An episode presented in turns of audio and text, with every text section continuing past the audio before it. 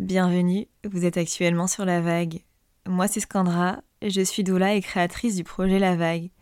Parce que pour être souveraine, il faut être informée. La Vague est le podcast qui aborde les cycles de vie que traversent les femmes sans tabou. Vous y trouverez des contenus autour de la grossesse, mais pas que. Je souhaite aussi créer d'autres contenus, en lien par exemple avec la puissance féminine, la sexualité, le corps, la nutrition, la spiritualité, la place de la femme dans la société, et bien d'autres encore. Je vais à la fois interviewer les professionnels de ces sujets et recueillir des témoignages. Vous y prêterez attention, la vague est un mot qui revient régulièrement dans notre quotidien. Être sous la vague, être au creux de la vague, surfer sur la vague, ressentir une vague d'émotions. Enfin bref, la vague représente exactement le mouvement constant dans lequel nous nous trouvons dans la vie. Nous traversons en effet des vagues qui sont à la fois des changements d'état, d'idéologie, de pensée ou bien même d'émotion. Alors à travers ce podcast, je souhaite que les femmes reconnectent à leur pouvoir avec le savoir. Pour faire des choix éclairés et en conscience, il faut être informé. Pour ce 4e épisode, j'échange avec Léa au sujet de ces 2 accouchements qui ont été complètement différents. Léa a depuis toujours été fascinée par la physiologie de la naissance. C'est quelque chose qui lui a été transmis par sa mère, qui lui contait, depuis sa plus tendre enfance, les récits de ses propres accouchements naturels dans l'eau. C'est donc naturellement qu'elle s'imaginait devenir mère à son tour et vivre elle aussi des accouchements physio. Lorsqu'elle est tombée enceinte pour la première fois, elle savait déjà tout au sujet de la physiologie grâce à sa mère, mais aussi grâce aux nombreuses lectures qui ont contribué à faire grandir en elle cette passion. Léa va donc nous raconter ses 2 accouchements, un à l'hôpital Trousseau et l'autre à la maison de naissance Le Calme. Comment s'est-elle retrouvée à vivre un premier accouchement médicalisé dans une maternité de niveau 3, à vivre un 2e accouchement physio dans une maison de naissance? Comment son métier d'infirmière a influencé ses choix, mais aussi le fait de ne pas oser montrer sa vulnérabilité en s'autorisant à perdre la face lors de son premier accouchement?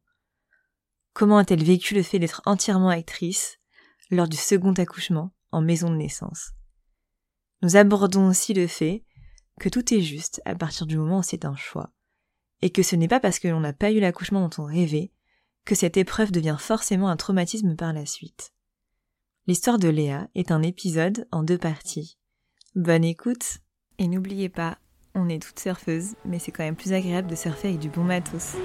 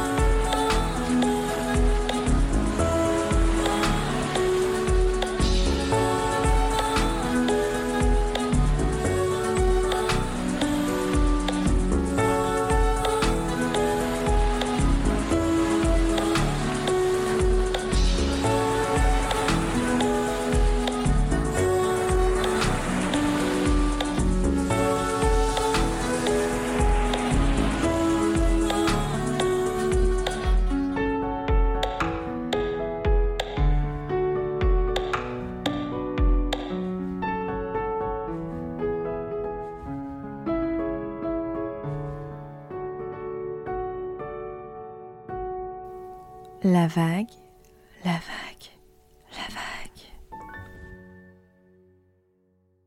Et donc du coup, cette grossesse démarre, ça se passe bien ? Donc là, je tombe enceinte rapidement, tout se passe bien. Très vite, je sais qu'il faut, surtout à Paris, se décider sur où on veut accoucher. J'y ai réfléchi en amont et j'ai pris des noms de sages-femmes qui font les accouchements à domicile. Et aussi, je me suis beaucoup renseignée sur la maison de naissance qui est dans les Bluets, qui est juste à côté de chez moi. Donc j'ai un peu ces 2 options et je ne sais pas du tout ce que je veux faire. Il y a une grosse partie en moi qui veut accoucher chez moi. Donc je cherche principalement ça. Je m'inscris pour la réunion pour la maison de naissance et parallèlement à ça, j'écris aux sages-femmes, aux différentes sages-femmes qui font l'accouchement à domicile à Paris. Et donc la maison de naissance, t'en avais entendu parler comment Eh bien, c'est une bonne question. Je pense que que j'en ai entendu parler dans un des récits d'accouchement que j'ai lu sur le groupe Facebook sur lequel je suis. Mmh. Et en fait, ça m'a tout de suite parlé parce qu'il est à 3 minutes... Enfin, cette maison de naissance, elle est à 3 minutes à pied de chez moi. Donc, en fait, elle est dans les Bluets. J'avais dû voir ce sigle CALM, le calme, comme à la maison, 1000 fois en passant devant dans la rue, en me demandant un peu ce que c'était et tout ça. Et puis, jusqu'au jour où j'ai compris que j'avais la chance d'avoir une maison de naissance... Il y en a combien ? 8 en France ? 9 ? Bref. Et j'avais ça en face de chez moi. Et donc, c'est vrai qu'à ce moment-là, je me suis dit, ce serait super bien d'accoucher là-bas. Mais j'avais quand même ce truc d'accoucher chez moi. Ça, c'était encore plus atypique et encore plus aller contre le premier accouchement que j'avais vécu, quoi. Ne pas aller à l'hôpital, ne pas me déplacer et tout ça. J'envoie des messages aux différentes sages-femmes, mais en fait j'ai pas de chance. Celle que je voulais vraiment, parce que j'en avais entendu du bien, elle était en vacances, je crois, vers mon terme, donc elle me répond qu'elle pourra pas me suivre. Une autre me répond pas ou me dit qu'elle fait pas mon secteur. Bref, je le trouve pas.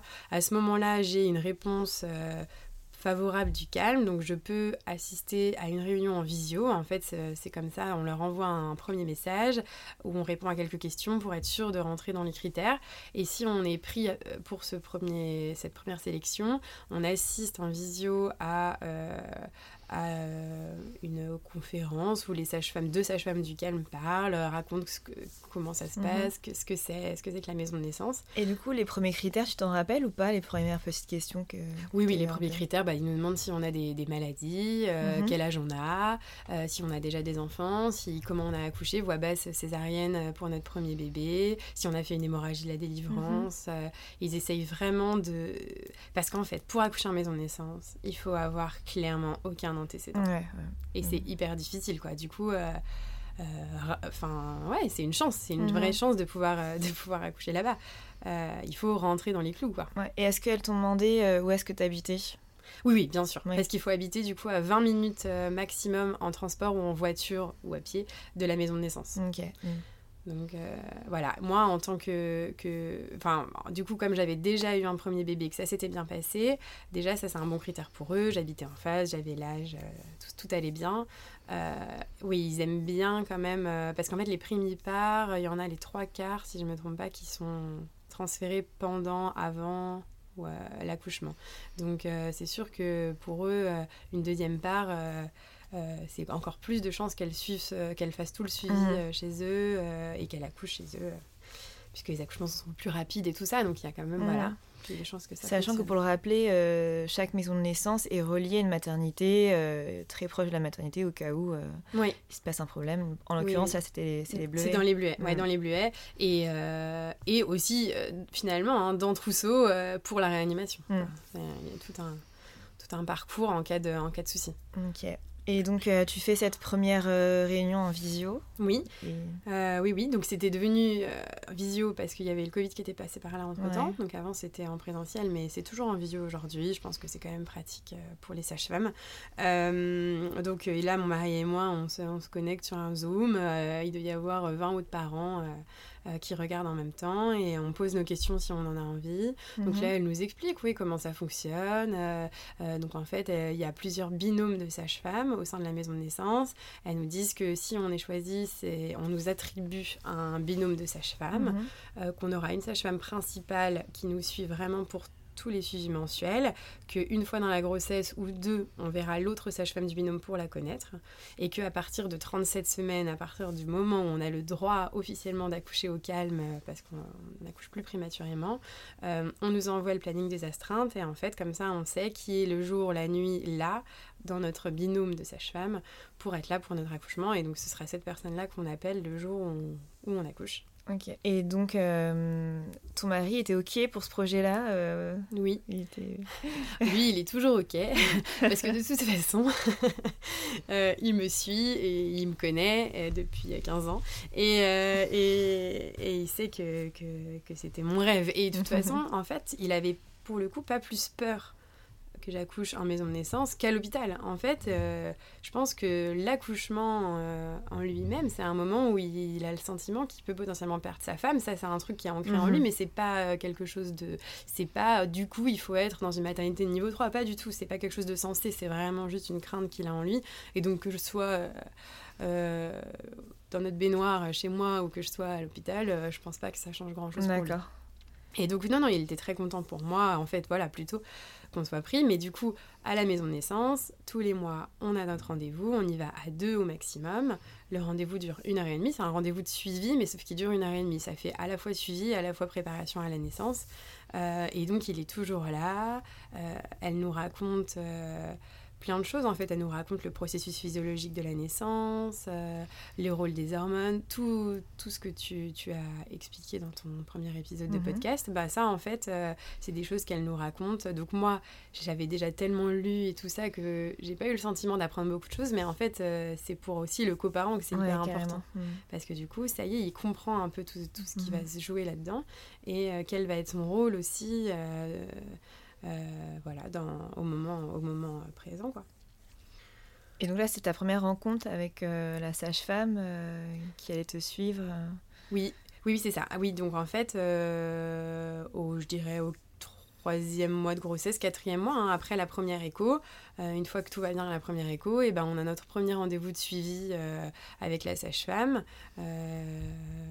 qui nous a été attribué.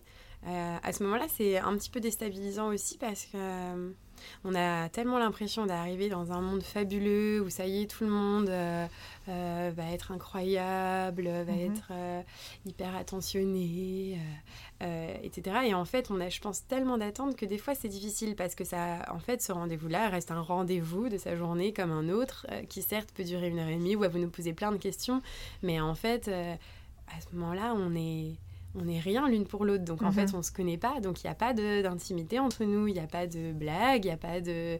ça reste très sérieux et c'est professionnel, en tout cas les premiers temps. Et ça, du coup, c'est un peu déstabilisant au début parce qu'on a tellement d'attentes, je pense, quand on fait ça autrement qu'à l'hôpital. Alors que pour le coup, encore une fois, pour quand même des fois défendre Trousseau et d'autres hôpitaux, mes rendez-vous mensuels de sage-femme à Trousseau, ils étaient... très sympathique, humain, elle me demandait comment j'allais et c'était finalement, c'était exactement la même chose finalement. Là, il y avait en même temps la cour de préparation à l'accouchement où elle nous racontait plein de choses. Mais il n'y avait pas par contre d'explications sur comment tu vas apprendre à gérer la douleur. C'était plutôt de la théorie que de la pratique. D'accord. Et du coup, là, tu te sentais un peu frustrée par rapport à ça? Oui, parce qu'à ce moment-là, j'avais l'impression que la théorie, ça y est, je l'avais vraiment. J'avais appris de mon premier accouchement. Du coup, maintenant, tout ce que je lisais depuis ça, je comprenais mieux tout, puisque je l'avais en plus déjà vécu les choses une première fois. Et donc là, à ce moment-là, c'était... Oui, ça me permettait de repotasser certaines choses, mais en fait, oui, je savais le pré-travail, la phase de latence, la phase de désespérance, tout ça... tout ça, je savais, le rôle des hormones et tout ça. Et donc, oui, à ce moment-là, moi, tous les mois passaient vite. Et je me disais, mais mon Dieu, elle m'a toujours pas appris comment j'allais faire pour gérer cette fichue douleur. Même si, encore une fois, je me disais, de toute façon, tu peux le faire et tu vas le faire. Et voilà. Mais c'est comme si on attendait quand même une solution magique qui n'arrivera pas parce qu'en fait, c'est pas... Ouais, tu t'attendais à ce que... l'accouchement physiologique soit aussi très préparé dans comment laisser aller, comment gérer la douleur. Et finalement, c'est... Et en fait, elle nous laisse beaucoup aller au feeling et elles se mettent beaucoup en retrait, que ce soit pendant l'accouchement ensuite. Et en fait, oui, voilà, elles sont plutôt... je trouve que le postulat est plutôt... ton corps sait le faire, tu sais le faire, tu vas le faire. Et donc moi, je veux pas te faire croire que tu vas pas y arriver... en te disant que c'est difficile et du coup en t'apprenant à le faire. En fait, tu vas y arriver. En fait, je crois que la question se pose pas, quoi. En fait, c'est comme ça que je l'ai ressenti après coup, quoi. T'es informée. Donc maintenant, t'as plus qu'à. Et ça va bien se passer. Donc pour le coup, t'es vraiment actrice totalement de l'accouchement. Oui, c'est ça. Complètement. Et donc, après, tu fais la deuxième écho. Je fais la deuxième écho, tout va encore super bien. Mais le problème, c'est que je fais la troisième écho et que là, mon bébé est très gros. Il est annoncé au 96e percentile. Et du coup, à ce moment-là, je sais que c'est la limite, pile la limite, pour avoir le droit d'accoucher au calme. Forcément, ils ont des recommandations.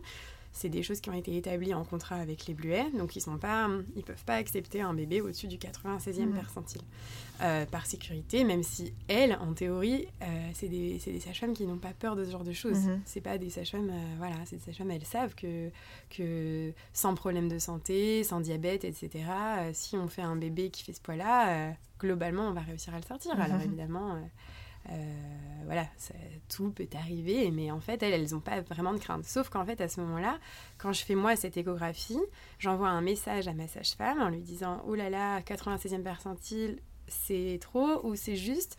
Et là, elle me répond un truc qui me rassure pas trop, où elle me dit « Oh là là, bah, on va refaire une deuxième fois le test du diabète. » Alors que je l'avais déjà fait une première fois parce que ma sœur est diabétique, donc je rentre dans les critères où je dois le faire, moi. Et j'étais pas diabétique. Là, le faire une deuxième fois, je comprenais pas. Enfin, moi, j'avais pas appris. Je me dis, essaye de mieux manger, de faire beaucoup d'activités et refais le test du diabète. Donc là, en fait, j'ai l'impression qu'elle me dit juste, tout ça, c'est de ta faute. Ouais. Et si tu te bouges pas, ton bébé sera trop gros et tu pourras pas accoucher comme t'en as envie. Quoi. C'est comme ça que je le prends, moi, en fait. C'est juste des messages. Et je suis assez vexée.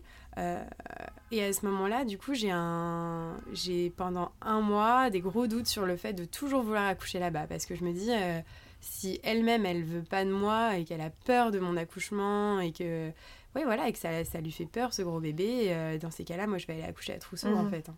Parce que parallèlement à ça, j'étais suivie à Trousseau. Je tenais à être suivie quand même à Trousseau parce que moi, je voulais pas particulièrement accoucher au Bluet, c'était pas un projet. Et quand on est inscrit au calme, s'il y a un problème et que pendant la grossesse, on est transféré au Bluet. Mais moi, s'il y avait un problème dans ma grossesse ou si mon bébé était vraiment trop gros pour les critères, ça, c'est à Trousseau que je voulais être. C'est là que je me sentais en sécurité pour le coup.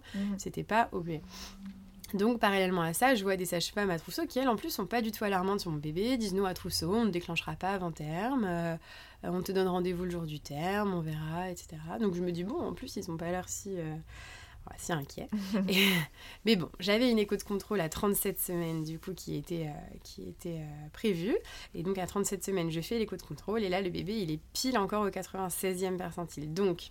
je revois ma sage-femme le lendemain du calme et là on discute et elle me dit non c'est bon, t'es pile dans la limite, ça va aller, bon tu sais, faut qu'on reparle de l'injection d'ocytocine au moment de la sortie du bébé, normalement nous on n'en fait pas mais on peut le faire et puis tu sais quand plus le bébé est gros, plus il y a un risque d'hémorragie de la délivrance. En fait elle me parle de choses à ce moment-là qui sont négatives et moi je me dis encore c'est pas possible, vraiment je lui fais peur là. Et là, du coup, j'ose, enfin, pour la première fois, lui parler franchement et lui exprimer mes doutes et lui dire « Mais toi, tu veux que j'accouche avec toi ou est-ce que tu as peur de ça tu penses qu'il faut que j'aille au Bluet ou tout ça ?» Et là, elle me dit « Ah mais non, mais pas du tout. Moi, c'est juste que je suis obligée de te dire tout ça, mais moi, je veux je veux être là à ton accouchement, je veux et ça va être super et tu vas le faire. » Voilà, et à ce moment-là, je suis soulagée, quoi. Je me dis, ah ok, d'accord, non mais tout va bien, en fait. En fait, voilà la différence. En fait, les sages-femmes qui travaillent en maison de naissance, le problème, c'est qu'elles sont encore tellement... elles doivent tellement rentrer dans les clous, comme elles sont affiliées à une maternité, qu'en fait, elles ne peuvent pas être totalement libres de leurs choix, de leurs décisions. Contrairement à une sage-femme libérale qui fait des accouchements à domicile. Celles-là, en fait, elles sont encore dans les protocoles et tout ça, malheureusement.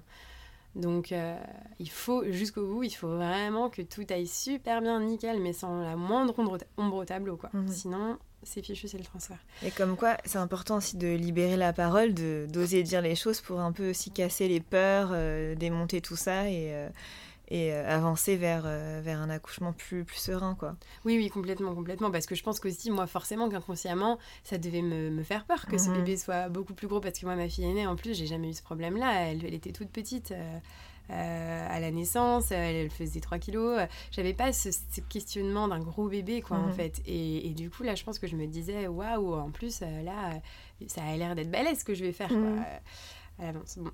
Mais bon, je restais optimiste et voilà, je restais optimiste, ça allait le faire. Et donc après, les semaines après cet écho-là passent. Et pour ma première, j'ai accouché à 39 semaines et 5 jours. Donc à 39 semaines et 5 jours, là, j'avais toujours pas accouché.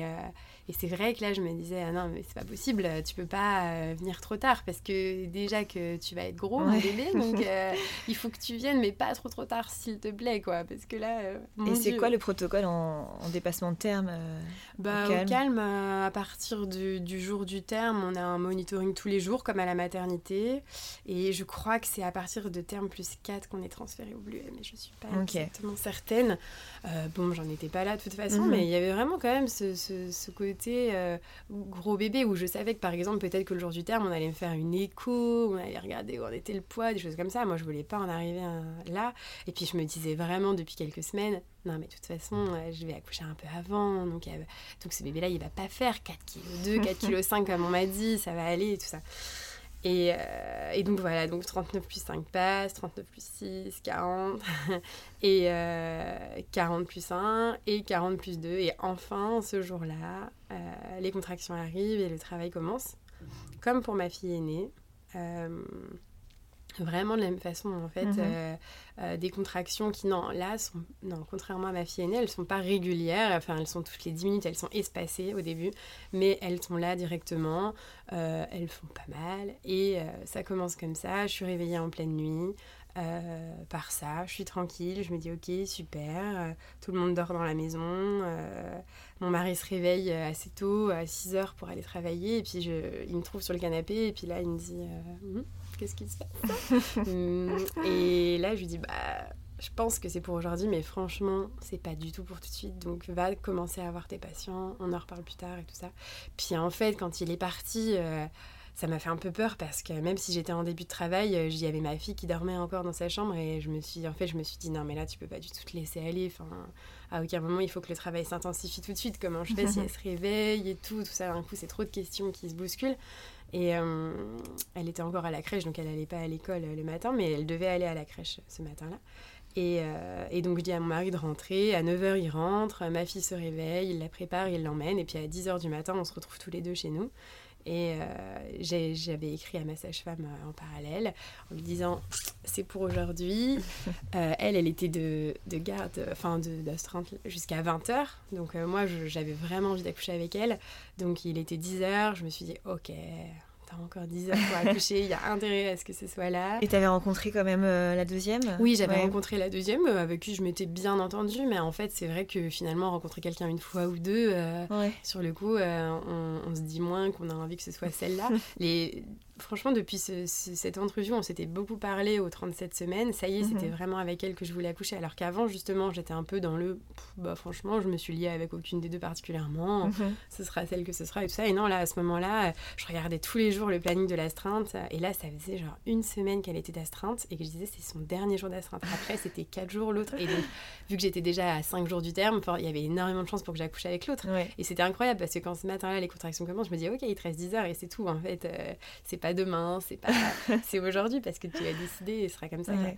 Et voilà, donc en fait là je lui écris et je lui dis pour le moment je suis sûre que c'est pour aujourd'hui mais c'est encore tranquille, je te tiens au courant. Elle me dit pas de souci, j'avais 2 consultations à la maison ce matin mais à 11h je suis au calme donc tu viens quand tu veux à partir de ce moment-là.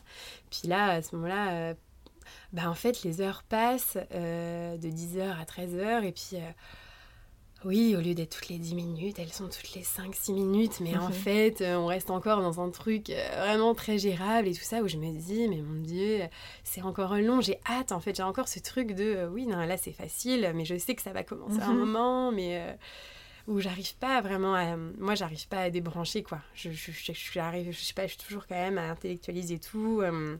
Et puis en plus, ce jour-là, ma femme de ménage devait passer à 14h faire le ménage chez nous. Et du coup, j'avais dit à mon mari, de toute façon, à 14h, on est parti. Hein. En plus, c'est trop bien qu'elle fasse le ménage. Comme ça, j'accouche ce soir, je rentre demain matin, ça sera propre, c'est parfait et tout. Et donc, il n'est pas question de l'annuler aujourd'hui. Et donc, du coup, j'ai écrit à ma sage-femme, tu viendras à 14h, je viendrai à 14h au calme. Hein. Et là, elle a dû se dire... D'accord, ok. Comment c'est ça? Pourquoi 14h? Pourquoi 14h? Et donc vraiment, à 13h45, on part, on se met en route. J'ai toujours des contractions genre toutes les 5 minutes. J'ai jamais été auscultée à ce moment-là, mais je devais être à 3 cm, enfin quelque chose comme ça, rien de... Voilà, mais je le savais, c'est pas de souci. Et donc là, j'arrive, elle me voit encore bien, quoi, et elle m'installe, elle me demande quelle chambre je veux, parce qu'il y a 2 chambres d'accouchement au Calme, donc on peut choisir. En vrai, moi je lui ai dit, choisis-toi celle dans laquelle tu fais les plus beaux accouchements. Je voulais qu'elle ait le feeling.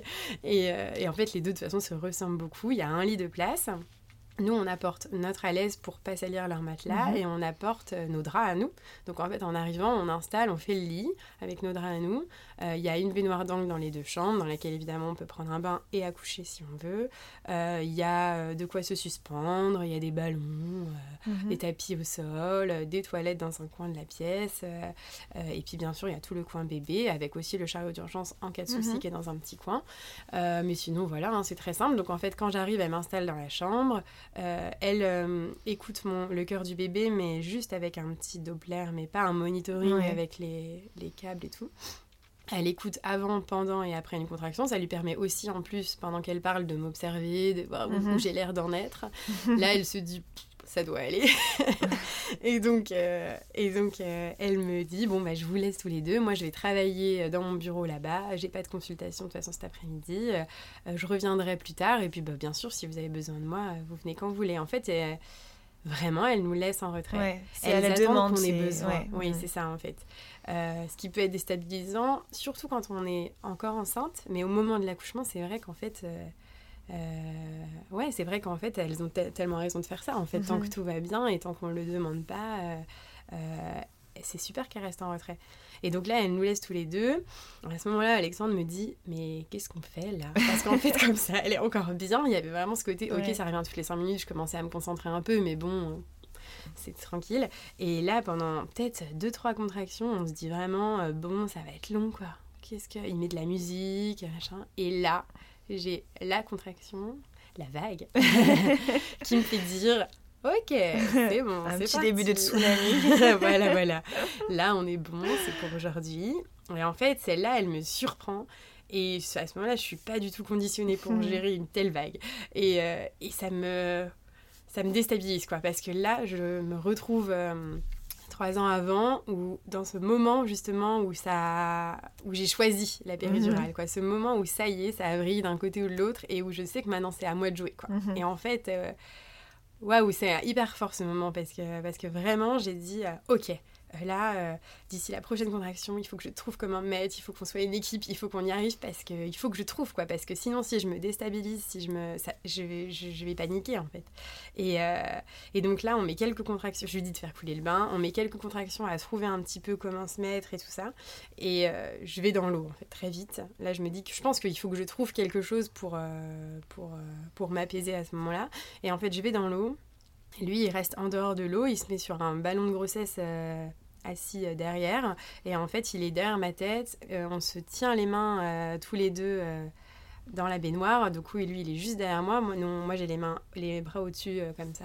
Et on se serre fort. Et je fais contre-pression avec mes jambes à chaque contraction en appuyant fort sur la baignoire. Et à chaque contraction... je fais ça, je tire très très très très fort sur ses bras, je pousse très fort sur la baignoire avec mes jambes et j'inspire par le nez et j'expire en faisant le cheval, quoi, en faisant des bruits assez forts, mais pas en... Et ça, c'était ton instinct qui t'a dit de faire ça. On t'avait jamais appris à faire le bruit du cheval. Moi, elle m'avait appris plutôt de vocaliser. Elle m'avait appris, une fois, on en avait un petit peu discuté. Elle avait dit, tu peux vocaliser, tu peux faire des sons graves. Les sons graves, c'est super et tout. Mais alors, à ce moment-là, c'est pas du tout ça qui a fait. J'ai réussi sur une contraction à être vraiment... à la gérer, quoi. En faisant cette respiration hyper bruyante comme un cheval avec mes lèvres, quoi, qui tremblaient. Et en fait, je me disais, en plus, c'est bien parce qu'on dit toujours bouche molle, col mou et tout. Et là, du coup, je détendais cette bouche et je me disais... et je sais pas, j'étais hyper bien comme ça. Et en fait, les contractions ont défilé comme ça pendant un temps que je n'ai pas... Voilà, que je n'ai pas intellectualisé du tout.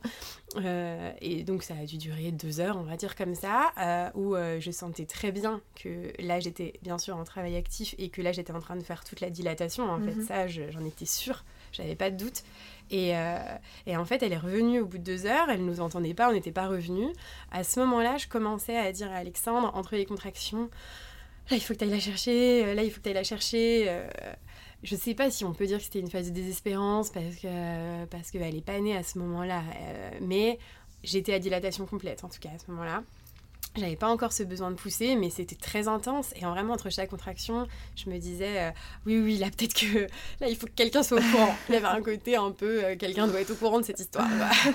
Et du coup, elle est arrivée. En fait, comme j'avais les yeux fermés pendant les contractions, je l'ai pas entendue arriver. Et en fait, elle est arrivée. Elle m'a observée pendant une contraction et sans que je le sache. Et après, elle s'est arrêtée à la contraction. J'ai ouvert les yeux et je l'ai vue et j'ai fait oh « T'es là ?» Et elle m'a dit « Oui !» « Bah, ça a bien avancé, je crois. » Et je lui ai dit « Oui, je crois bien. » Et donc là, elle m'observe, elle écoute hyper discrètement le cœur du bébé dans l'eau. Elle se dit que j'ai rompu parce que l'eau est un peu troublée, claire, mais troublée. Et donc elle se dit que j'ai rompu, mais moi j'avais absolument rien senti pendant ce temps-là, ok. Et donc bon, là à ce moment-là je me dis, je vois que les contractions elles sont différentes et que j'ai une espèce de sensation, une envie de pousser un petit peu qui arrive, mais c'est pas une envie de pousser comme je l'avais lu, c'est une envie de pousser hyper légère, ou en tout cas il y a une force qui accompagne les contractions, où je sens qu'il y a une force, une puissance, mais c'est pas encore un truc animal ou qui pousse tout seul, quoi. Mais je sens qu'en tout cas, ça y est, il y a une force, il y a quelque chose qui est en train de changer. Donc à ce moment-là, je les gère. C'est différent, en fait, pour moi de gérer les contractions parce que ça y est, je suis dans l'action. Je suis plus que dans le... tu es dans la dilatation, l'ouverture, voilà, c'est ça. Tu dois gérer une après l'autre pour que ça s'ouvre. Là, c'est ouvert, on passe à autre chose. Et donc là, en fait, je vois bien que je crois... En plus, c'est mon deuxième bébé, donc je crois qu'un peu... tout le monde, et elle appelle la deuxième sage-femme parce qu'il y a toujours une deuxième sage-femme qui vient pour l'accouchement. Donc comme là elle se dit c'est bon, elle a dilatation complète, c'est sûr, je le ressens, on va appeler la deuxième. Et là en fait je me dis un peu que tout le monde doit être dans l'attente de, sur une prochaine contraction, bientôt la tête va commencer à apparaître, c'est un deuxième et tout ça, sauf qu'en fait les contractions passent et en fait, je pousse pas vraiment, parce que moi, j'attends, en fait, je veux vraiment... J'ai l'impression de pousser un petit peu, mais je vois bien qu'il n'y a rien de... Et je vois bien que je vais pas sortir ce bébé, quoi. Donc, en fait, le temps passe un petit peu, et puis au bout d'un moment, au bout d'une heure comme ça, je lui dis, mais je sais pas, j'ai l'impression qu'il y a quelque chose qui bloque, et alors là, je crois que revient en moi mon premier accouchement, quoi. Ouais. Genre, mais là, c'est pas possible, ça va encore pas être fluide, quoi, cette histoire-là. Ouais. Pourquoi mon bébé, je sens bien que je suis à dilatation complète, je le sens, mais je sens cette tête qui est encore haute, quoi. Et du coup, je me dis, bah non, et puis moi, je suis pas censée, là, me mettre à pousser comme une ouf. Non, moi, je veux attendre que ça se fasse tout seul, en fait. Oui, ça va de sentir vraiment l'envie de pousser intensément. C'est ça. Et du coup, non, là, à ce moment-là, il n'est pas question pour moi de pousser. De toute façon, elle, personne ne me dit quoi que ce soit. Hein. Et pendant ce temps-là, elles n'ont jamais fait de toucher vaginaux Et bien, jusque-là, pas du tout. Et en fait, c'est moi qui, au bout d'une heure où elles sont là, c'est moi qui lui dis, est-ce que tu peux, s'il te plaît, m'examiner ? En vrai... je sens la tête de ma fille, mais je la sens pas vraiment à l'entrée de mon vagin, mais je la sens. Donc je sais que je suis à dilatation complète, je sais qu'elle va rien m'apprendre, incroyable, mais donc c'est pas grave, j'ai besoin qu'elle me le dise. Et donc là, elle touche, elle me dit, bah oui, elle est partie moyenne, elle est pas loin en fait, mais tout va bien, quoi. Et je dis, oui, je sais. Quelques contractions passent encore, et puis elle me dit, tu veux pas sortir de l'eau, Léa, tu veux pas sortir de l'eau. Et en fait, je me sens tellement bloquée, quoi, je me sens tellement... lourde, j'ai le corps, j'ai tiré, j'ai poussé sur mes jambes, j'ai tiré sur les bras, je suis faible un peu quand même, je crois, et puis je me dis waouh, mais je peux pas sortir de cette baignoire, moi. Et en fait, en plus, ça y est, j'ai l'impression à ce moment-là que je gère, en fait, et que à la limite ça peut durer encore longtemps comme ça, c'est pas très grave, je sais faire maintenant les contractions, ça me dérange pas, et donc bon, au bout d'un moment, je me dis bon non, là quand même Léa, il y a un moment donné où si tu veux que ce bébé sorte, il faut que tu agisses, quoi, parce que là ça passe rien. Mais en tout cas, j'ai pas un instinct de me mettre dans une position de moi-même différente, quoi. On dit je me suis mis dans cette position et bah moi en tout cas non, moi j'étais bloquée dans ma position, mais peut-être que si j'avais pas été dans une baignoire, j'aurais été plus mobile et tout ça, mais là c'est vrai que j'étais bloquée dans cette baignoire allongée et j'avais pas envie. Et donc là au bout d'un moment, je fais quand même l'effort de sortir, je vais au pied du lit, et puis là je me mets plus un peu debout, les bras appuyés sur le bout du lit, et puis les contractions passent encore, mais il se passe rien, toujours rien d'incroyable, quoi. En fait, là, ça commence à être dur, et je me dis, waouh, je sais pas, je sens que c'est dur, quoi. Ouais. Et en fait, moi, je me disais, mon bébé, c'est mon deuxième, il va sortir comme un boulet de canon, quoi, comme dans les récits. D'autant plus dans l'eau, j'aurais bien aimé, parce qu'il y avait ce truc de ça glisse, quoi. Ouais. Et là, je me disais, oh là là là là, c'est pas possible. Avec moi, c'est pas, ça marche pas comme ça quand même. Mais à la fois, c'était peut-être ça, la phase de désespérance. Mais je l'ai pas sentie hyper violemment, quoi. Je me disais juste, oh là là, qu'est-ce qu'il faut que je fasse encore ? C'est dur de pousser ce bébé. J'ai la flemme. Et là, elle me dit, va aux toilettes, Léa. Je dis, aux toilettes, mais qu'est-ce qu'elle a toujours me proposer des trucs différents. Je n'ai pas du tout envie d'aller aux toilettes. et au bout d'un moment, pareil, je vais aux toilettes. Et là, en fait, mon mari me suit. Et en fait, je crois voir, et j'en suis sûre maintenant, elles lui font un petit signe, genre, viens. Genre, laisse-la, en fait. Laisse-la. Donc, les toilettes sont fermées. Hein. C'est vraiment des toilettes tout petites dans la chambre, qui sont au sein de la chambre. Et donc, je vais sur les toilettes. Et... je m'assieds, je sais pas trop ce que je dois faire à ce moment-là, parce que je me dis pas du tout j'ai envie de faire pipi ou quoi que ce soit. Et je m'assieds, et là, une contraction arrive, et là, il se passe un truc fou, quoi. En fait, là, ça pousse hyper fort, la poche des os explose. Et là, je me dis, ah, mais c'était ça qui pensait. En fait, j'avais pas vraiment rompu, j'avais fissuré dans la baignoire. Et en fait, depuis tout ce temps, il aurait fallu, c'est vrai, que je me verticalise plus pour aider cette poche à enfin lâcher, parce que... je pense que déjà, j'avais un bébé qui avait une très grosse tête et qui était gros. Donc, si on y rajoute la poche avec 3 tonnes de liquide, je pense que c'était en effet pas évident non plus. Je suis pas... Voilà. Et pour mon corps, là, c'était pas ouf. Donc, là, la poche explose. Là, la tête descend d'un cran à l'entrée de mon vagin. Et là, je dis, OK, ça y est, j'ai compris. C'est parti. J'ai compris ce qui n'allait pas, entre guillemets. Et là, j'attends une autre contraction. Bon, elles sont hyper rapprochées, mais elle arrive et... Et là, je me dis, waouh, j'ai l'impression que si je pousse un tout petit peu, en plus, ça poussait très fort, ça y est, le bébé va sortir, quoi. Et en fait, j'ai ce moment de, ouais, tiens, je vais le faire là, comme ça, toute seule, je suis bien comme ça. Et puis, à la fois, une demi-seconde après, je suis, non, en fait, j'ai pas du tout envie d'être toute seule, je sais pas, il faut que j'aille le voir. Donc, en fait, j'attends que ça passe, je pousse pas du tout, quoi. J'attends que la contraction passe, et puis je cours me remettre avec les gens, les gens qui me rassurent. Et là... Là, quelques contractions après, la tête sort. Après, une fausse joie où j'ai vraiment senti la tête passer, la contraction qui s'arrête et la tête qui re-rentre à l'intérieur. Et là, j'étais là, mais c'est pas possible, c'est une blague. Mais je rigolais, en fait, parce que je me dis, mais c'est une blague. Elle me dit, mais non, c'est pour ton périnée. Je dis, non, mais moi, j'en ai marre. Il est trop gros, ce bébé. Et du coup, la contraction d'après, la tête passe. Et là, c'est bon, je suis trop heureuse, quoi. Je me dis, bon. Là, la tête est passée, c'est bon, ça va couler, quoi. Ça coule jamais avec moi. Donc là, j'attends et il se passe bien 3-4 minutes avant la contraction d'après, où mon mari est complètement inquiet, il voit cette tête violette sortir de moi et il se dit, mais ça va? Il regarde la sage-femme, genre, mais vous êtes sûre que ça va là, comme ça et tout. Elle dit, t'inquiète, ça va aller. Et là, une contraction arrive et hop, tout le corps, je pousse, hein. Non, en vrai, je pousse. Le corps ne glisse pas du tout de moi. Je pousse fort pour aider ses épaules. Elle était quand même un peu vigilante parce qu'elle savait que c'était un très gros bébé. Ouais. Donc, dans ces moments-là, ils sont quand même un petit peu vigilants parce que les épaules peuvent rester bloquées. Et en effet, je l'ai bien senti passer. Et voilà, donc le bébé glisse et elle pose juste ses mains sous le bébé pour le... Moi, j'étais quasiment par terre, donc pour le poser devant moi par terre. Et mon mari, il était juste en face de moi. Et donc, tout de suite, il voit le bébé, il voit que c'est une fille. C'est une fille. C'était incroyable parce que... Et là, il a un peu presque pleuré, je crois. Il n'avait pas du tout pleuré pour notre fille aînée. Et puis là, bon, il y avait la surprise. Et puis c'était fort, quoi, en fait. C'était tellement fort, toutes ces heures qu'on a passées. En fait, il n'y a eu que 4 heures. Entre le moment où on est arrivé dans cette baignoire et le moment où elle est sortie, quoi. Mais ça a été hyper intense et il était soulagé, je pense, et il était super content que ce soit une fille et super surpris parce que c'est sûr que du coup un bébé qui est prévu beaucoup plus gros que le premier, tout ça, c'était hyper cliché, mais tout le monde pensait que c'était un garçon autour de moi, donc c'était marrant. Et donc voilà, Céleste était née et elle était toute petite. Moi, j'ai dit, mais elle est toute petite, et je l'ai prise comme ça. La sage-femme à ce moment-là s'est dit, waouh, ce périmètre crânien. Moi, elle me l'a pas dit, mais parce qu'en fait, elle avait une tête pas hyper ronde finalement, avec quand même deux espèces de trucs là qui faisaient que son périmètre crânien était balèze. Et voilà, et donc là, tout de suite, elle me dit, tu vas aller dans le lit. Et donc, elle m'aide avec le bébé, bien sûr, qui est encore accroché à moi, avec le placenta. Et puis, elle m'aide, on va s'installer sur le lit, je la garde contre moi, je l'allaite. Très vite, elle me dit... tu sens pas le placenta, quoi, t'as pas envie d'expulser le placenta. Et puis non, j'avais pas du tout envie d'expulser le placenta. je ressentais rien du tout, j'en avais rien à faire, j'étais vraiment perchée.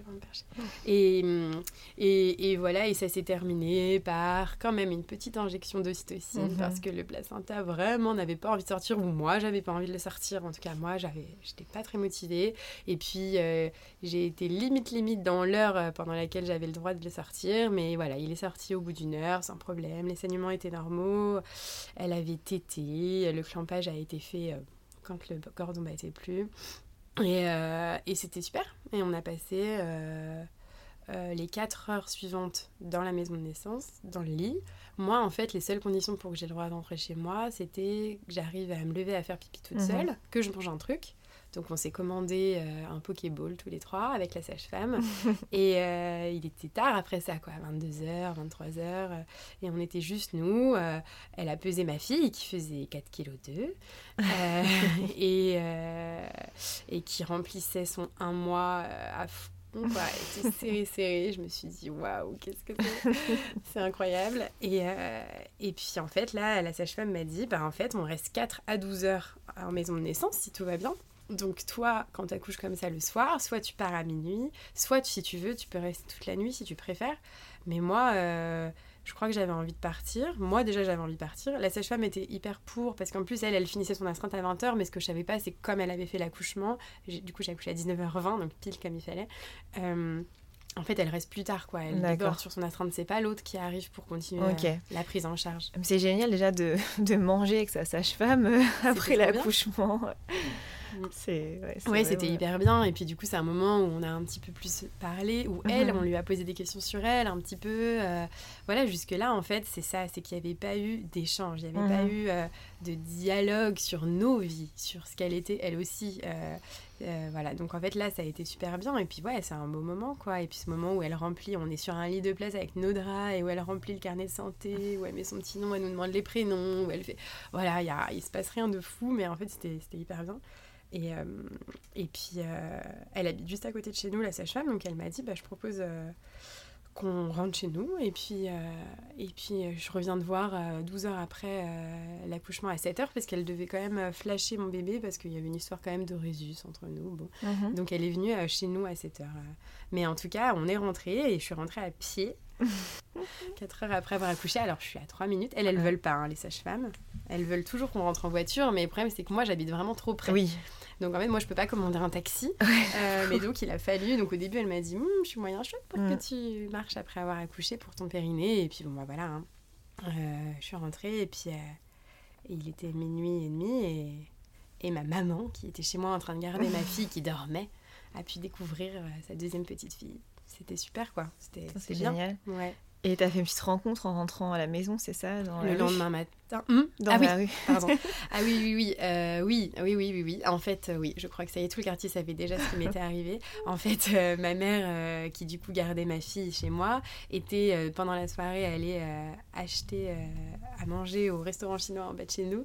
Et en allant faire ça, elle avait croisé nos voisins de palier, donc à qui elle avait dit, ça y est, elle est en train d'accoucher. Au restaurant chinois, elle est en train d'accoucher. Et là, du coup, nous, en marchant, on passe devant le restaurant chinois où là la dame est en train de manger après son service, et elle me voit avec une poussette et là elle hallucine, elle ne comprend rien à ce qu'elle est en train de voir. Elle sort et elle me dit, mais qu'est-ce que vous faites là, allez vous allonger, mais qu'est-ce que vous faites là. Et du coup, c'était bien rigolo parce qu'elle a paniqué. Il faut dire aussi que comme quand on sort par les Bluets, donc on passe dans les Bluets, et il y a un vigile la nuit, et que le vigile lui-même s'est demandé si on n'était pas en train de voler un bébé ou de partir avec un bébé. Alors je me suis dit, mince, ça doit pas arriver très souvent, parce que là, il nous a regardé genre, on vous fait sortir à cette heure-là, non, vous inquiétez pas, il n'y a pas de problème. On a accouché à la maison de naissance. Ah ok. Et donc voilà, donc le restaurant chinois, ok, c'était fait. Et alors après, on arrive en bas de chez nous. Et là, nos voisins de palier, nos fameux, étaient en train de rentrer de soirée avec leurs enfants. Et là, pareil, ils nous voient avec ce petit bébé. C'était rigolo. Donc, ça y est, tout le monde était déjà au courant que Céleste était née. Et donc, après, ta mère rencontre la petite. Ouais. Elle est super contente, elle est hyper émue, on lui avait pas dit du coup le sexe, le prénom, elle est sur un petit nuage. Ma mère, les deux accouchements, elle les a vécus comme si c'était elle qui accouchait. Les deux fois, elle a mis un bouton pause dans sa vie, de ces deux journées-là de sa vie, comme si c'est elle qui accouchait. Elle était en apnée, elle était tellement... Et je pense qu'à ce moment-là, elle était hyper heureuse pour moi, en fait, que ça soit passé comme je le voulais. Elle était hyper contente et c'était cool, quoi. Et elle est restée dormir chez nous, parce qu'il était tard, et puis comme ça elle a pu être là le lendemain pour la rencontre entre mes deux filles et tout ça. C'était mignon, non, c'était bien, c'était un beau moment familial, en fait. On n'en a pas souvent dans notre vie des moments comme ça. Oui, c'est sûr. Juste de bonheur. Et donc ton mari s'est senti beaucoup plus acteur de cet accouchement finalement. Oui, parce que là pour le coup vraiment il m'a été indispensable. En fait je me suis rendu compte, pour le coup je l'ai fait au feeling et j'ai réussi quoi à trouver cette position, à me servir de lui. Et je pense que c'était bien que ça soit fait comme ça, parce que j'aurais pu trouver une façon de gérer mes contractions toute seule dans un coin et tout ça. Mais là pour nous ça nous a vraiment servi quoi, le fait que ce soit qu'il soit indispensable. Et je lui ai tout de suite dit mais sans toi et sans ces histoires de force, de pression et tout, je sais pas comment j'aurais fait. C'était un travail d'équipe et t'étais là et c'était super quoi. Et lui il était fier du coup d'avoir été acteur de ça. Voilà. Non, il était fier. Et donc après la sage-femme revient te voir le lendemain. Oui, donc elle revient à 7h. Là c'était vraiment un truc un peu pas atypique, mais bon, il fallait qu'elle fasse un petit contrôle, comme il y avait un mini risque qu'elle fasse une jaunisse. Tout allait bien, elle est repartie. Et puis oui, en fait les sages-femmes viennent après tous les jours pendant les 3 premiers jours pour peser le bébé, voir s'il fait bien pipi, caca, si l'allaitement se met bien en place, si les saignements pour moi sont bien. Mais franchement il n'y a rien d'invasif, en fait elles m'ont même pas examinée à ce moment-là. Enfin elles m'ont pas... Voilà, elle me demande juste, en fait, elle fait confiance. Et bien sûr, elle pèse le bébé. Là, le bébé, elle le regarde un petit peu plus pour être sûre que tout va bien. Mais voilà, oui, non, il se passe pas grand-chose. Et puis, en fait, après le 3e jour, je crois qu'elles reviennent. Elles peuvent revenir tous les jours. En fait, après, c'est à nous un petit peu. Ça dépend de comment tout se passe. Ouais. Là, cette fois-ci, l'allaitement, c'est encore très bien mis en place. J'ai de la chance, moi, à chaque fois, ça se passe très bien. Et du coup, j'avais pas de crainte, quoi, voilà, sur la prise de poids de mon bébé et tout ça. Donc elles sont venues, je dis elles viennent toutes seules, mais c'est l'une ou l'autre du binôme, parce qu'il y a eu le week-end en plus qui est passé par là et tout ça, donc il y a des moments où elles sont d'astreinte, mais voilà, c'est toujours une ou l'autre, et principalement celle qui était là quand j'ai accouché. Et puis voilà. Et en fait ce moment où je crois qu'elles viennent le 7e jour ou le 5e jour, où elles disent bah on se revoit quand le bébé a 15 jours, je crois. Mais en fait, on se dit OK. Et puis après, on se revoit quand le bébé a 6 semaines. Et en fait, là, c'est là qu'on se rend compte que c'est fini, en fait. Quoi, que... En fait, oui, moi, j'ai pas de problème, mais j'aimerais bien que tu viennes tout le temps me voir, parce que ça veut dire que je suis toujours une patiente, et que je suis toujours importante pour quelqu'un, et que je suis toujours... C'est ça qui est toujours compliqué quand on est une femme enceinte et quand on accouche, quoi. C'est qu'après, nous, on passe au second plan, et tout ce rêve, en fait, du calme et tout ça, et ben on se dit, bon, bah c'est fini, en fait, j'ai plus de raison d'aller à la maison de naissance, j'irai plus jamais, et en fait, c'est pas du tout vrai, parce qu'en fait, le calme, c'est un endroit qui vit, c'est un appartement dans lequel on peut aller librement quand on veut, on peut organiser des moments de partage, il y a plein de gens, de corps de métier qui viennent faire des choses, quoi. Il y a du yoga, il y a des soins rebozo, il y a tout, en fait. Il y a des ateliers, allaitement, DME, portage, tout ce qu'on veut, en fait. C'est génial. Voilà, qui sont faits la plupart bénévolement ou sur petite participation. Et puis c'est une association, en fait, le calme. Donc nous, on adhère chaque année, et en fait, c'est les femmes qui ont accouché là-bas qui font que le calme vit. Et en fait, moi, quand j'ai commencé mon suivi, il vivait plus trop le calme à cause du Covid. Mais en fait, là, depuis milieu 2022, c'est revenu. Donc, de nouveau, il y a des petits déjeuners, des goûters où tout le monde revient. Il y a des femmes qui ont des enfants de 3 ans, en fait. Il n'y a pas besoin d'avoir accouché. Il y a 5 minutes au calme, quoi.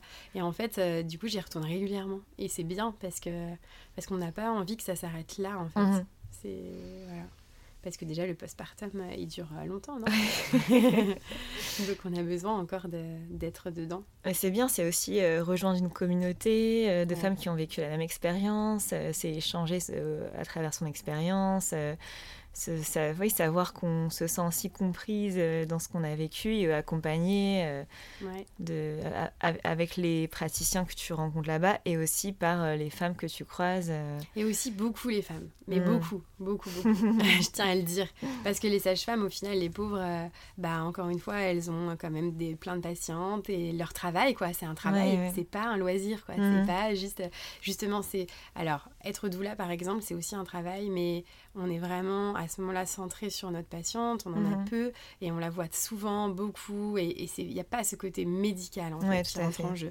Là, les sages-femmes, malheureusement pour elles, elles doivent vraiment toujours garder ce côté médical hyper professionnel qui font que ça reste sérieux et que ça reste, on ne se livre pas autant qu'on aimerait et tout ça. Et en tout cas, voilà, moi ça s'est passé comme ça au Calme, mais il faut l'accepter et du coup il faut prendre ailleurs en fait ce que le Calme peut nous apporter. Et là, moi j'ai fait des rencontres super et c'est ça qui m'a changé aussi mon deuxième postpartum par rapport à mon premier. C'est que le premier, ça s'est super bien passé, mais j'étais seule dans mon histoire. Moi, mes copines, elles, très peu avaient des visions de l'accouchement, la maternité comme moi, peu allaitent, l'accouchement naturel, physiologique, pas du tout, ou presque.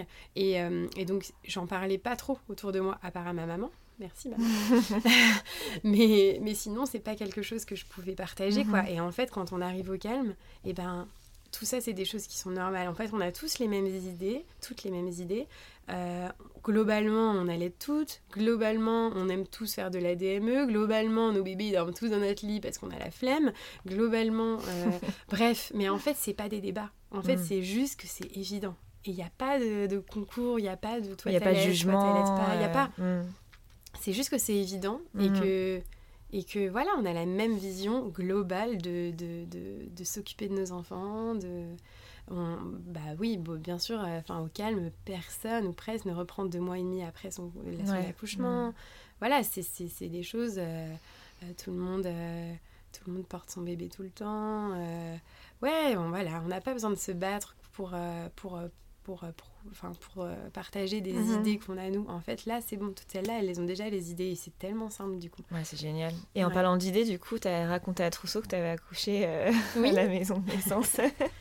Oui. Il y a une sage-femme que j'avais vue quand même les 2-3 derniers mois, juste 3 fois, quoi. Au moment où quand même je doutais un petit peu et je voulais garder ça sous le coude à cause de cette macrosomie. Elle n'était pas du tout pour. Elle restait... C'était tranquille, mais elle me disait « T'es sûre que tu veux faire ça ? Mais viens à Trousseau, on est super. Moi, tu sais, j'en ai plein, ils ont eu des sales expériences à la maison de naissance. » Mais pas dans le sens « Le bébé va pas bien » ou « La maman va pas bien », mais c'est pas bien, en fait. Enfin, viens avec nous, c'est beaucoup plus sécure quand même. Mais en fait, j'étais là « Non, mais en fait, fais ce que tu veux, Léa, t'inquiète pas, fais ce que tu veux. » Et puis voilà. Et puis, du coup, je lui ai envoyé un petit mail quand j'ai accouché, elle m'a félicitée. Et puis sinon, j'ai une copine qui est sage-femme, qui, elle, direct, a voulu, qui, elle, était OK avec mon projet et ne l'a pas jugé. Elle n'a pas fait ça pour son propre enfant et c'est pas comme ça qu'elle accouche à ses patientes, mais en tout cas elle est hyper ouverte, je pense, quand même, et elle a tout de suite voulu mon récit d'accouchement. Alors sur le coup elle m'a dit « Alors tu le referais ?» et sur le coup je lui ai dit c'était dur quand même, c'était violent. C'est vrai que là j'en parle différemment 11 mois après, parce qu'en plus on oublie, en vrai on oublie, mais les sensations et tout ça, mais bien sûr c'était hyper intense, c'était dur, c'était violent, quoi, quand même. C'est un moment où je sais pas, on est un peu à la croisée des chemins, il y a tout qui est sur nous, et tout cet enjeu, cette vie qui arrive, qui est... Bref, c'est intense, quoi. Mais c'est vrai que sur le coup, je lui ai dit « Je sais pas !» C'était tellement ouf, quoi. Je sais même pas, quoi, comment je referais ça. 11 mois après, je dis « Bien sûr. » Bien sûr que je le referais, mais aussi on oublie. On dit souvent qu'à ce moment-là, on est suspendu entre la vie et la mort. Bah quoi. Oui. On ne sait pas comment le truc peut tourner. En même temps, on ressent une douleur, une sensation très intense. Et en même temps, on va pour donner la vie. Donc, c'est particulier. Oui, c'est ça. C'est tellement fort que, waouh, après coup, quand ça retombe, c'est... on sait même pas trop quoi en penser, quoi. À la fois il y a un je l'ai fait, sur le coup moi les jours, semaines d'après, j'arrivais pas vraiment à dire je suis fière de moi ou à le ressentir, parce qu'en plus j'avais trouvé pas ça si fluide que je l'aurais aimé. Pour moi ça avait été dur de la pousser, dur de la sortir, le travail tout compris avait duré encore quand même, j'en sais rien quoi, 12, 13, 14 heures, j'avais compté, mais en comptant le pré-travail, voilà, j'avais pas eu ce truc un peu fou de oh bah mon deuxième il est passé comme ça à la poste. Et puis en plus au calme, pour le coup, les mamans, il y en a beaucoup qui accouchent très vite, quoi. Et donc, je me suis encore dit, tout ça, il y a quand même une histoire de lâcher prise. En partie, je pense, parce que, pour le coup, mon travail, il a encore démarré une fois que j'ai été bien installée, au calme et tout ça, encore une fois. Et après, en fait, ça a été vide. Donc, comme quoi, voilà. Et après, bon, il y a eu l'histoire, je pense, aussi du gros bébé qui n'a pas aidé sur la fin. Mais bon, voilà, ça n'a pas glissé. Mais il y a des bébés de 4,7 kg qui glissent. Hein. Mais moi, non. Et donc finalement, est-ce que tu es fière de toi ? Ouais, aujourd'hui oui, bien sûr. Bien sûr, je suis fière de moi et je suis fière de pouvoir partager ça. Oui, je suis fière de me dire que j'ai eu le courage d'aller au bout de ce que je voulais faire. C'est ça en fait, c'est d'aller au bout, quoi. Parce qu'en fait, on peut avoir des idées, des envies et puis... en fait, il peut y avoir quelque chose qui nous submerge à un moment et dire non, je peux pas en fait. Et ça aurait pas été grave hein, de dire je peux pas pendant le travail et d'être transférée, mais non, là non, c'est... Bon, pour le coup je l'ai pas du tout envisagé, donc c'est aussi en ça que je suis fière de moi, c'est que ça a pas été dans la souffrance, si ça a été dans la souffrance, mais ça a pas été dans la souffrance de j'en peux plus, je hurle partout, transférez-moi, je vais pas y arriver, des gens qui sont en train de me rassurer de tous les côtés. Non, à aucun moment j'ai voulu la perdurer, à aucun moment j'ai voulu transférer, et j'étais bien avec moi-même, quoi. Et ça, je suis fière, je suis fière de ça, parce que par contre j'aurais pas voulu le faire à tout prix. Oui, tout à fait, c'est génial. Et du coup, on arrive un peu à la fin de ton récit. Donc, ma dernière question, qu'est-ce que tu aurais voulu savoir plus tôt dans la vie ? Qu'est-ce que j'aurais voulu savoir plus tôt dans la vie ? En fait, je sais pas trop. Ce que j'aurais voulu savoir plus tôt. Qu'on pouvait accoucher sans péridurale, etc. Ça, je le savais. En effet, je pense que par contre, je ne me rappelle plus si pour ma première, je connaissais les plateaux techniques, la maison de naissance. Ça, j'ai l'impression que ça, je ne connaissais pas encore trop. Je connaissais juste les différents types de maternité, un peu plus ou moins pro-physio, quoi. Mais peut-être que, par exemple, j'aurais pu accoucher un plateau technique pour ma première. Ça aurait été peut-être adapté, quoi, pour un premier. Ça, je pense que j'aurais... Mais après, sinon, non. Surtout, ce qui est important, moi, je vois juste que c'est l'expérience dans la vie et que c'est la maturité et que tout ça... c'est ça qui fait que... Enfin, c'est pas grave, en fait. C'est notre parcours qui fait qu'on avance et qu'on évolue. Et il n'y a rien à regretter. Et il n'y a rien à... Ouais, il n'y a rien à regretter. Et moi, vraiment... avec ma personnalité, et ben, c'est juste moi qui ai dû faire un travail d'oser autour de moi, dire oui, je vais faire ça, oui, je vais accoucher en maison de naissance, ne me jugez pas, je sais que vous êtes réanimateur, je ne sais quoi ici, mais c'est pas grave. Et voilà, et j'ai osé, et je suis hyper fière de l'avoir fait. Et est-ce que là, tu sens que tu oses un peu plus dans la vie depuis cette expérience ou... faudrait demander aux gens autour de moi. Peut-être un petit peu. Mais je sais pas si je suis encore au max. Je suis encore... En fait, oui, vraiment, maintenant, j'ose avec les personnes que j'ai rencontrées grâce à tout ça. Parce que je me retrouve en elles, quoi. Après, oser dans ma vie générale encore, m'affirmer, être qui je suis, défendre des idées, tout ça, c'est encore compliqué. Je le fais peut-être un petit peu, du coup, discrètement, via Instagram. Voilà, parce que du coup, mes proches, mes amis et tout ça, ils voient ce que je mets, ce que je poste. Et c'est à eux que c'est destiné, tout ça. Et après, qui s'y intéresse veut lit les choses, et qui s'y intéresse pas ne lit pas les choses. Voilà. En tout cas, tu as osé déposer ton histoire ici, sur La Vague, donc félicitations. Merci. Et merci pour ta confiance. Merci à toi. Et je te souhaite un très beau chemin pour la suite. Merci. Merci. Vous venez de surfer sur La Vague. Merci beaucoup pour votre écoute. J'espère que cet épisode vous a plu. Parce que le savoir, c'est le pouvoir.